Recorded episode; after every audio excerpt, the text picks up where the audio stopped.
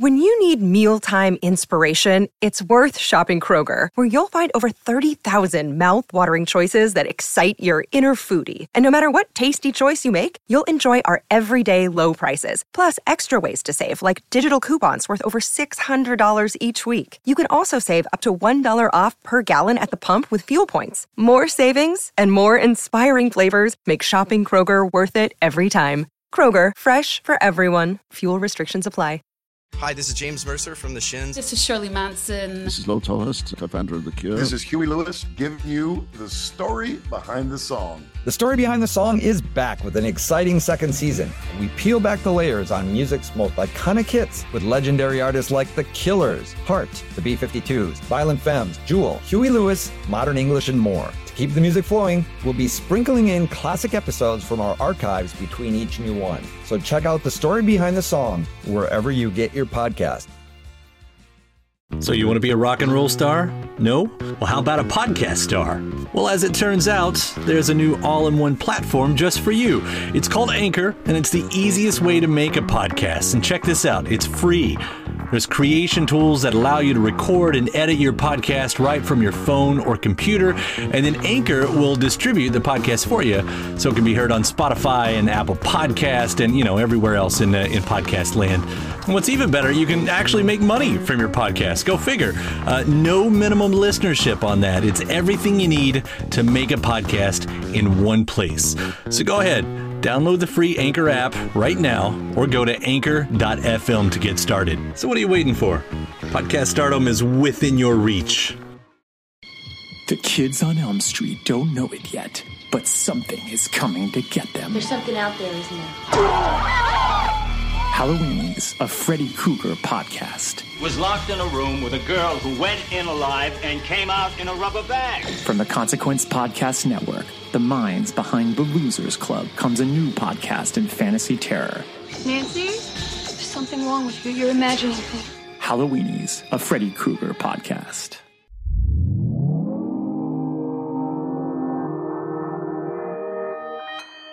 Consequence Podcast Network.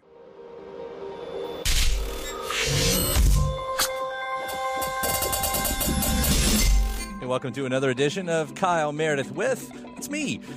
And this is an audio interview series presented by WFPK Independent Louisville at WFPK.org.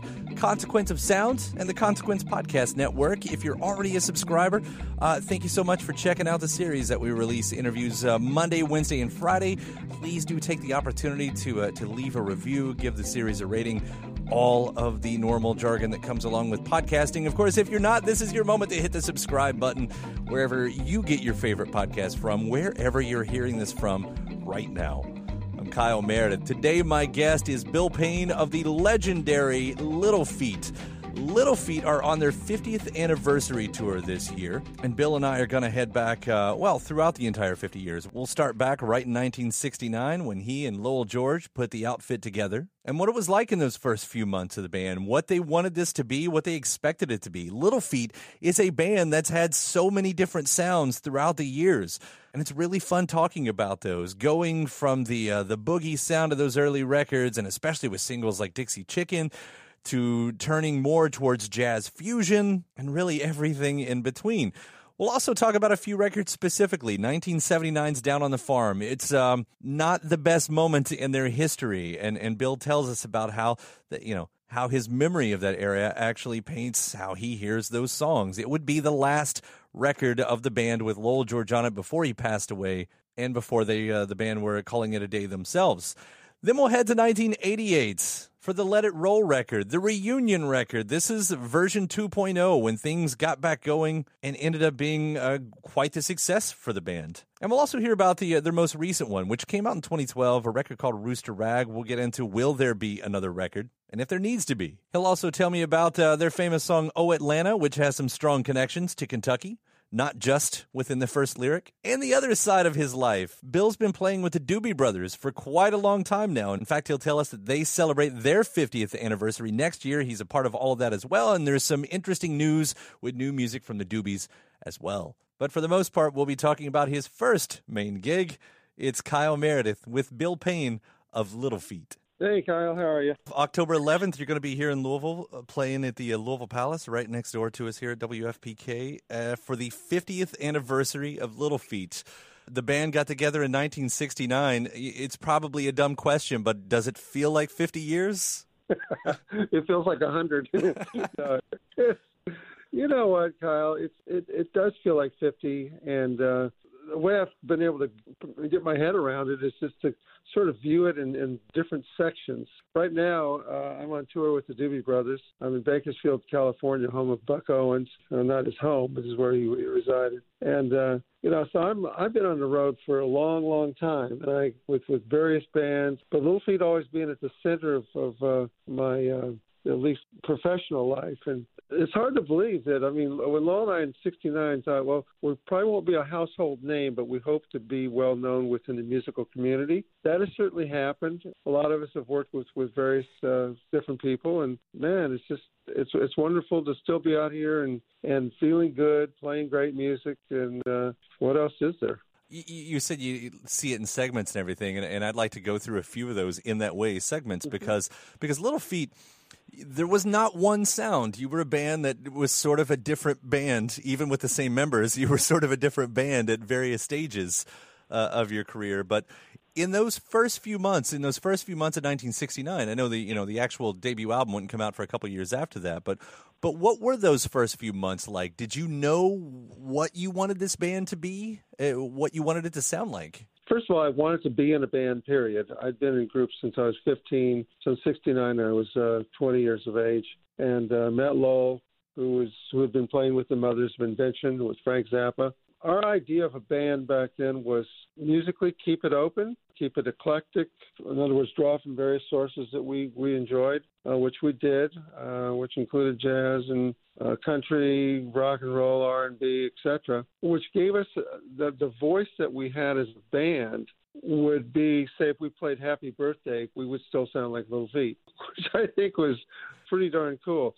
The expansion of the band if we wanted horns, if we wanted another guitar player, if we wanted to try this and that. That was also inclusive and part of our thinking was uh, we'd have a core group and then whatever we wanted to do to uh, try things, explore. That was really what the band was about. It was an exploration of music and genres and and whatnot. So I've also said many times over the last 50 years that you'd have to be in 10 different bands to play the type of music that Little Feat was uh, allowed to play.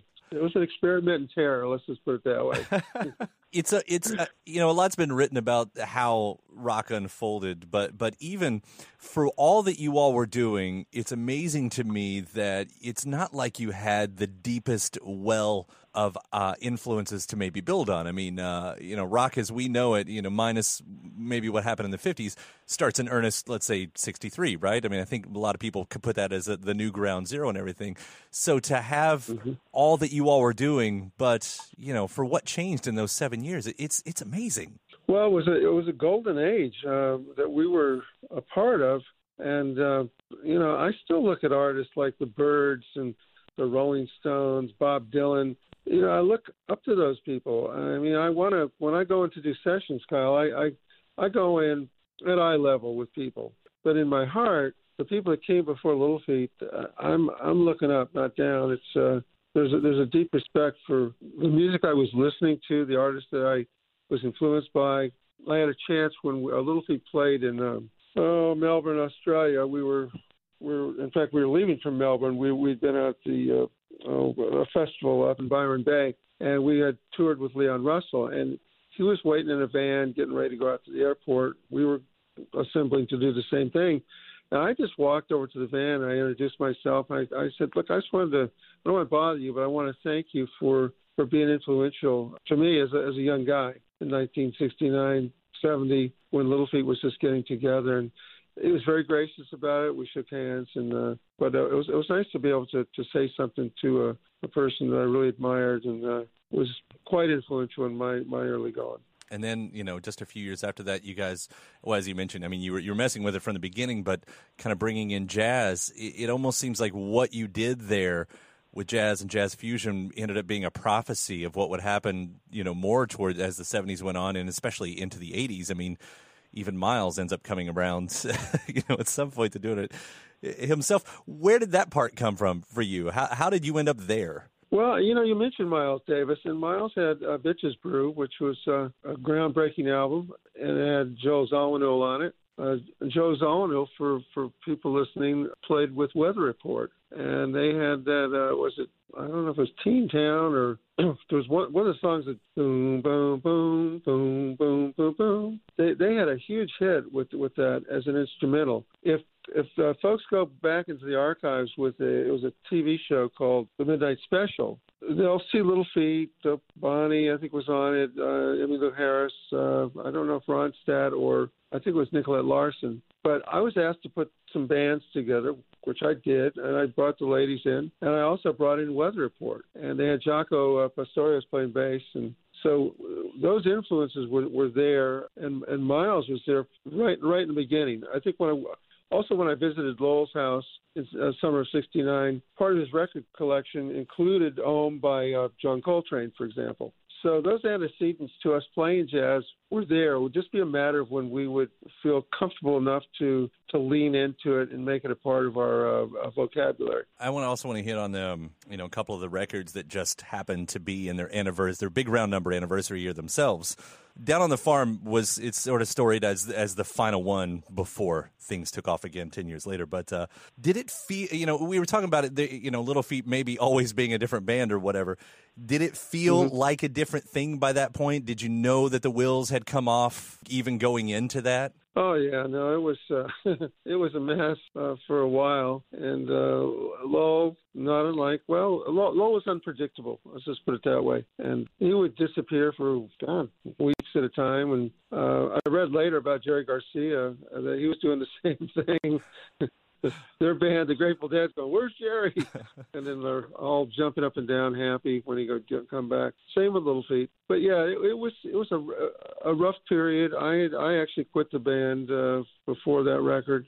I thought I'd make one more record with with everybody, but I just I just had had it. And Lowell went on his tour, his solo tour, and he passed away. And uh, later, I worked with uh, John Belushi and Dan Aykroyd. I'd been asked to be on the the Blues Brothers movie. Uh, I couldn't do it. I was working with James Taylor. I played on their second album for the Blues Brothers, and I played was asked to play at the uh, wrap party at Universal in, in um, Los Angeles, which I did. And John Belushi, after the gig, came up to me and says, "You know, Bill, I'd I'd, I'd love to do the Lowell George story someday." And I said, "Man, you would be perfect for that." And he was a little too perfect. He pretty well went out the same way Lowell did. And uh, but uh, yeah, these are just extraordinary. I'm sort of like this fly on the wall.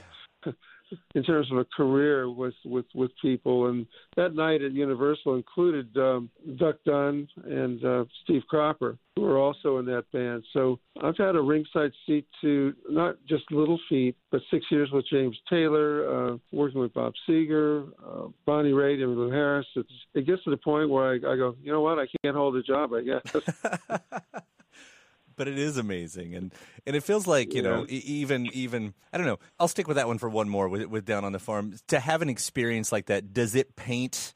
how you hear that record. Uh, I'm obviously remembering it, you know, kind of goes there, and, and I don't know if you ever even go back to listen to the albums or anything, but but does having that kind of experience how you feel about the songs on the record? Well, you mentioned that 10 year hiatus we had after that, and to to answer your question, yes, it it definitely paints how you how you hear it. Uh, at least initially. Later, you, you get enough distance to to hear beyond the experience of recording it, which could be pleasant, as was the case of making, uh, let's say, uh, Feet Don't Fail Me Now. Uh, not so pleasant with the last record album, and because of Lowell's death, not a great experience with uh, Down on the Farm. But when I'm up on stage playing those songs, I don't I don't compartmentalize that that end of it. But the the records, yeah. I, in fact, I kind of I got away from Little Feat in my head, and just uh, otherwise during that ten year hiatus. Not not for the entire ten years, by the way, but I was surprised, I don't know why, that people were just loved the band. And, You know, the musicians I was playing with, uh, Lee Sklar, Dan Dugmore, Kootch, Waddy Wachtel, uh, and then the artists I was working with, uh, uh, James Taylor and um, Seger. I mean, all these guys, they they they loved Little Feat. And I was like, wow, we, we had that kind of impact. Okay, it was it was an eye opener, and it was. Uh, I'm a little slow sometimes, so I'll just put it that way. Well, it does roll back around. So, you know, just uh, nearly 10 years later, 1988, Let It Roll comes out, and, and this seems like the triumphant return. I mean, it, it's it, it, on paper, at least in history, however you want to look at that, it seems mm-hmm. like this was the validation that you're talking about. Like, yes, this was real. People do love us. It, it also speaks to another thing too, Kyle, which is that Little Feat is bigger than any one component. Low is a huge component of Little Feat. Uh, we were questioned by many as to how can you do it without Lowell, and um, my my thinking was not unlike when I heard the, the Yardbirds in the late '60s and Jeff Beck wasn't there. And I went, well, gee, where's Jeff Beck? Me and our friends that went to Pismo Beach to hear them, and this other guy starts playing as Jimmy Page. Well, Jimmy Page was incredible.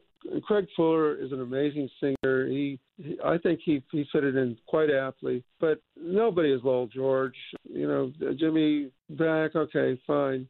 We still weren't there yet, but I knew that if you had a the the material and what we talked about very early in the interview, which is if it sounded like Little Feat, then we had a good chance of of um, I wanted to get it past my own uh, purview first. Did I was I getting off on the music? And if I was, then I figured a lot of other people would. And um, that that was the, the bar I set because uh, by that time I'd been working with with quite a few people. Stevie Nicks uh, was another artist I was I had the honor of working with, and Jackson Browne. I turned down the Rolling Stones to to tour with them because I I just was in a a bit of a free for all and free fall uh, in a personal level with marriage and whatnot. And I was also working with three or four different bands, and I just I, it was just an overload, so I, I turned them down. And it's one of the few things I I, I, I regret even if mildly. But I also keep in perspective that I was able to put a Little Back together because I wasn't working with the Rolling Stones. So uh, it's just uh, it's been like a Dickensian tale. You know what I mean? Well, I mean, you you all have now had as many records uh, post Lowell as as there in that first run there. Um, obviously with uh, Rooster Rag being the most recent one in, in, in 2012. Mm-hmm. You know, and, and again, that's solid proof, solid proof of everything you just said right there. Although, I, you know, I should ask, it has been since 2012. Is there still that desire? Do you need to do more records? Is that in you? Well, I'd love to personally. I don't know. If, I don't know if we can. I, I I'm not sure what we're going to do. I've written 20 songs, four of which were recorded on Rooster Rag with Robert Hunter. I've got another, so that leaves 16, and with my feeble math, but um, I've got I've written a lot of other songs with with Paul Muldoon, who's a Pulitzer Prize winning uh, poet, teaches at Princeton, uh, used to hold the top chair at Cambridge. He's he's a wonderful writer. Joe Henry and I've written a song. I've written a bunch with my son. Um, I've I've got a lot of other tunes that I've written on top of that. So one way or another, I'd like to get those recorded. And if I could do some with Little Feat. Tom Garnsey's another friend of mine from Montana, where I live. We've written a lot of cool tunes. So yeah, I mean, my my energy's there. I I'm just not sure, uh, other than doing the 50 year tour with Little Feat, where where we're where we are right now. Uh, so um, 2020 will will reveal quite a lot. I'm, I'm sure. Now, do you ever consider uh, introducing those through the, the the Doobies to see if they want the songs? I sure have, and uh, they've got a what is it? There's a four or five tunes EP they're putting out pretty soon, I think, and um, which includes the songs that they wrote with their producer. He's a wonderful writer, and Tommy and Pat Simmons went in. Tom Johnston and Pat Simmons went in and wrote some songs with him, and uh, they sound really good. I played on them, and uh, which I was I was happy to do. I played with, on most of the Doobie Brother records. It is their 50th anniversary next year, 2020. Right. right. So it's going to be a big year for. Uh, two years in a row for me. Uh, 50 years twice. In all this. I know. I mean, I, I go right from this tour. Um, we wind up August, uh, excuse me, October 6th. On the 7th, I get up early, not too early, but jump a plane up to Minneapolis and start with Little Feat that evening till the end of uh, of the run, and we'll we'll uh, certainly be looking for the uh, Derby pie when we're in your neck of the woods. You know, you, you have got the song "Oh Atlanta," uh, which isn't about Kentucky, but it starts with that name. Is that a street? The name it, it's actually your state because so the airport. Yeah, it's Kentucky, and it's the airport. I believe is either in Kentucky or in Ohio, but Kentucky is on the other side of the river. Let's say, or we're on the other side of the the, line. And I was amazed at people watching planes take off. This is on our first tour. It was technically in 1970. We played the Reflections Club in Cincinnati. It held about a thousand people, and people were we did two nights. It was on Christmas Day and I think the 26th, or maybe even Christmas Eve and the 25th. But um, they were all going crazy down there singing football songs. Their team with uh, uh Woody Hayes, uh, the Buckeyes, were going out to to the Rose Bowl to play Stanford, and they lost. Which we weren't exactly reveling in that, but they weren't paying any attention to us either. So it was. Uh, it was a a little bit of a a pronouncement there. Uh, but yeah, Kentucky is uh, exactly what what I was uh, writing about. And uh, there's a, a a friend of mine. The cat lives in. Uh, he's got a place in Nashville and Kentucky, and uh, he's.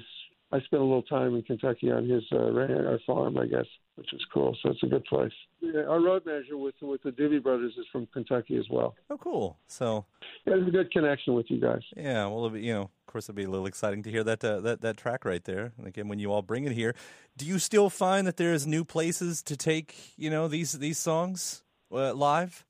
Yeah, in fact, uh, when I was doing some solo work a few years ago, I was doing uh, "Oh Atlanta," and I threw it into more of a New Orleans slant, uh, w- which the, it wasn't the beat so much, but it's the way I played it. I slowed it down quite a bit. Gotta play down, Kentucky right down near Ohio. That kind of thing with the with the rolling piano beneath it. It was fun to play. It was nice to listen to. And then when I wanted to, to do the the breakdown with with the chorus, let everybody sing it with me, and then boom, I'd go into the the original beat on it. It was kind of fun. So uh, yeah, I I, I view lang- uh, the music for what it is, which is a language, and um, uh, whenever I can converse with with people um, musically, I, I like to do so. If I was sitting in front of a piano, I would have played it for you just now. But I, I'm in a hotel room in Bakersfield, California. So appreciate the uh, the sentiment just the same. Bill, it is certainly a pleasure to talk to you. Uh, thank you so much for taking the time. October 11th, we've got Little Feat here in town at the Louisville Palace for the 50th anniversary. I am so looking forward to that. It's been a pleasure. It truly has. Thanks for the conversation, Kyle. And uh, if you get a chance, please stop by and backstage and say hey. Absolutely. Will do. All right, man. Take care. All right. You too. See you later. Bye bye. And my thanks to Bill Payne.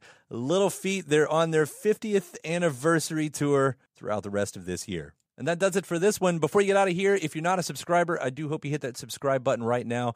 So we put out interviews with all your favorite stars Monday, Wednesday, and Friday. And if you are a subscriber, please do give the series a rating and leave a review as well. That's always uh, so helpful in this podcasty world.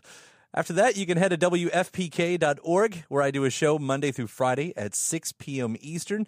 There's uh, there's new song premieres, music news, anniversary spins, and of course more interviews, bonus interviews even at WFPK.org. ConsequenceOfSound.net has your music and film news. You can also find me at Twitter at Kyle Meredith and Facebook slash Kyle Meredith. And that does it for another edition of Kyle Meredith. I'll see you next time.